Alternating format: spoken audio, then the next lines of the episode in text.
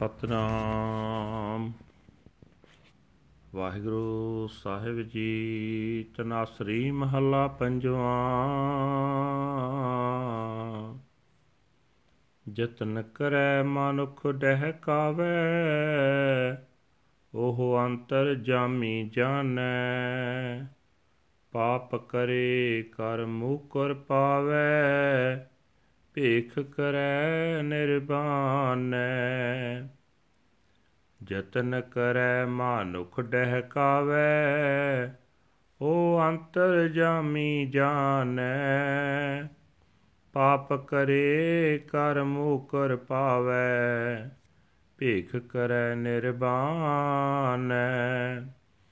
ਜਾਣਤ ਦੂਰ ਤੁਮ ਹੈ ਪ੍ਰਭ ਨੇਰ ਉਤ ਤਾਕੈ, ਉਤ ਤੇ ਉਤ ਪੇਖੈ।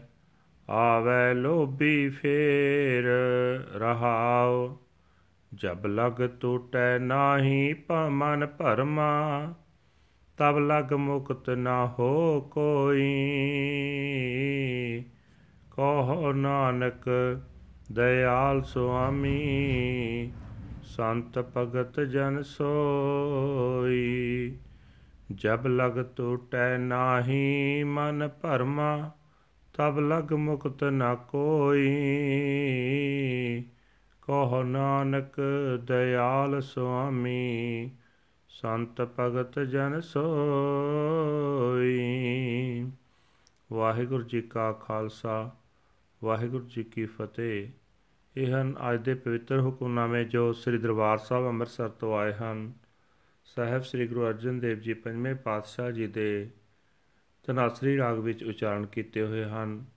ਗੁਰੂ ਸਾਹਿਬ ਜੀ ਫਰਮਾਨ ਕਰ ਰਹੇ ਨੇ हे ਭਾਈ, ਲਾਲਚੀ ਮਨੁੱਖ ਅਨੇਕਾਂ ਯਤਨ ਕਰਦਾ ਹੈ, ਲੋਕਾਂ ਨੂੰ ਧੋਖਾ ਦਿੰਦਾ ਹੈ, ਵਿਰਕਤਾਂ ਵਾਲੇ ਧਾਰਮਿਕ ਪਹਿਰਾਵੇ ਬਣਾਈ ਰੱਖਦਾ ਹੈ, ਪਾਪ ਕਰਕੇ ਫਿਰ ਉਹਨਾਂ ਪਾਪਾਂ ਤੋਂ ਮੁੱਕਰ ਜਾਂਦਾ ਹੈ। ਪਰ ਸਭ ਦੇ ਦਿਲ ਦੀ ਜਾਣਨ ਵਾਲਾ ਉਹ ਪ੍ਰਮਾਤਮਾ ਸਭ ਕੁਝ ਜਾਣਦਾ ਹੈ। हे ਪ੍ਰਭੂ, ਤੂੰ ਸਭ ਜੀਵਾਂ ਦੇ ਨੇੜੇ ਵਸਦਾ, ਪਰ ਲਾਲਚੀ ਪਖੰਡੀ ਮਨੁੱਖ ਤੈਨੂੰ ਦੂਰ ਵਸਦਾ ਸਮਝਦਾ ਹੈ। ਲਾਲਚੀ ਮਨੁੱਖ ਲਾਲਚ ਦੇ ਗੇੜ ਵਿੱਚ ਫਸਿਆ ਰਹਿੰਦਾ ਹੈ। ਮਾਇਆ ਦੀ ਖਾਤਰ ਉਧਰ ਤੱਕਦਾ ਹੈ, ਉਧਰ ਤੋਂ ਉਧਰ ਤੱਕਦਾ ਹੈ। ਉਸ ਦਾ ਮਨ ਟਿਕਦਾ ਨਹੀਂ, ਠਹਿਰਾਓ। हे ਭਾਈ, ਜਦੋਂ ਤੱਕ ਮਨੁੱਖ ਦੇ ਮਨ ਦੀ ਮਾਇਆ ਵਾਲੀ ਭਟਕਣਾ ਦੂਰ ਨਹੀਂ ਹੁੰਦੀ, ਇਹ ਲਾਲਚ ਦੇ ਪੰਜੇ ਤੋਂ ਆਜ਼ਾਦ ਨਹੀਂ ਹੋ ਸਕਦਾ।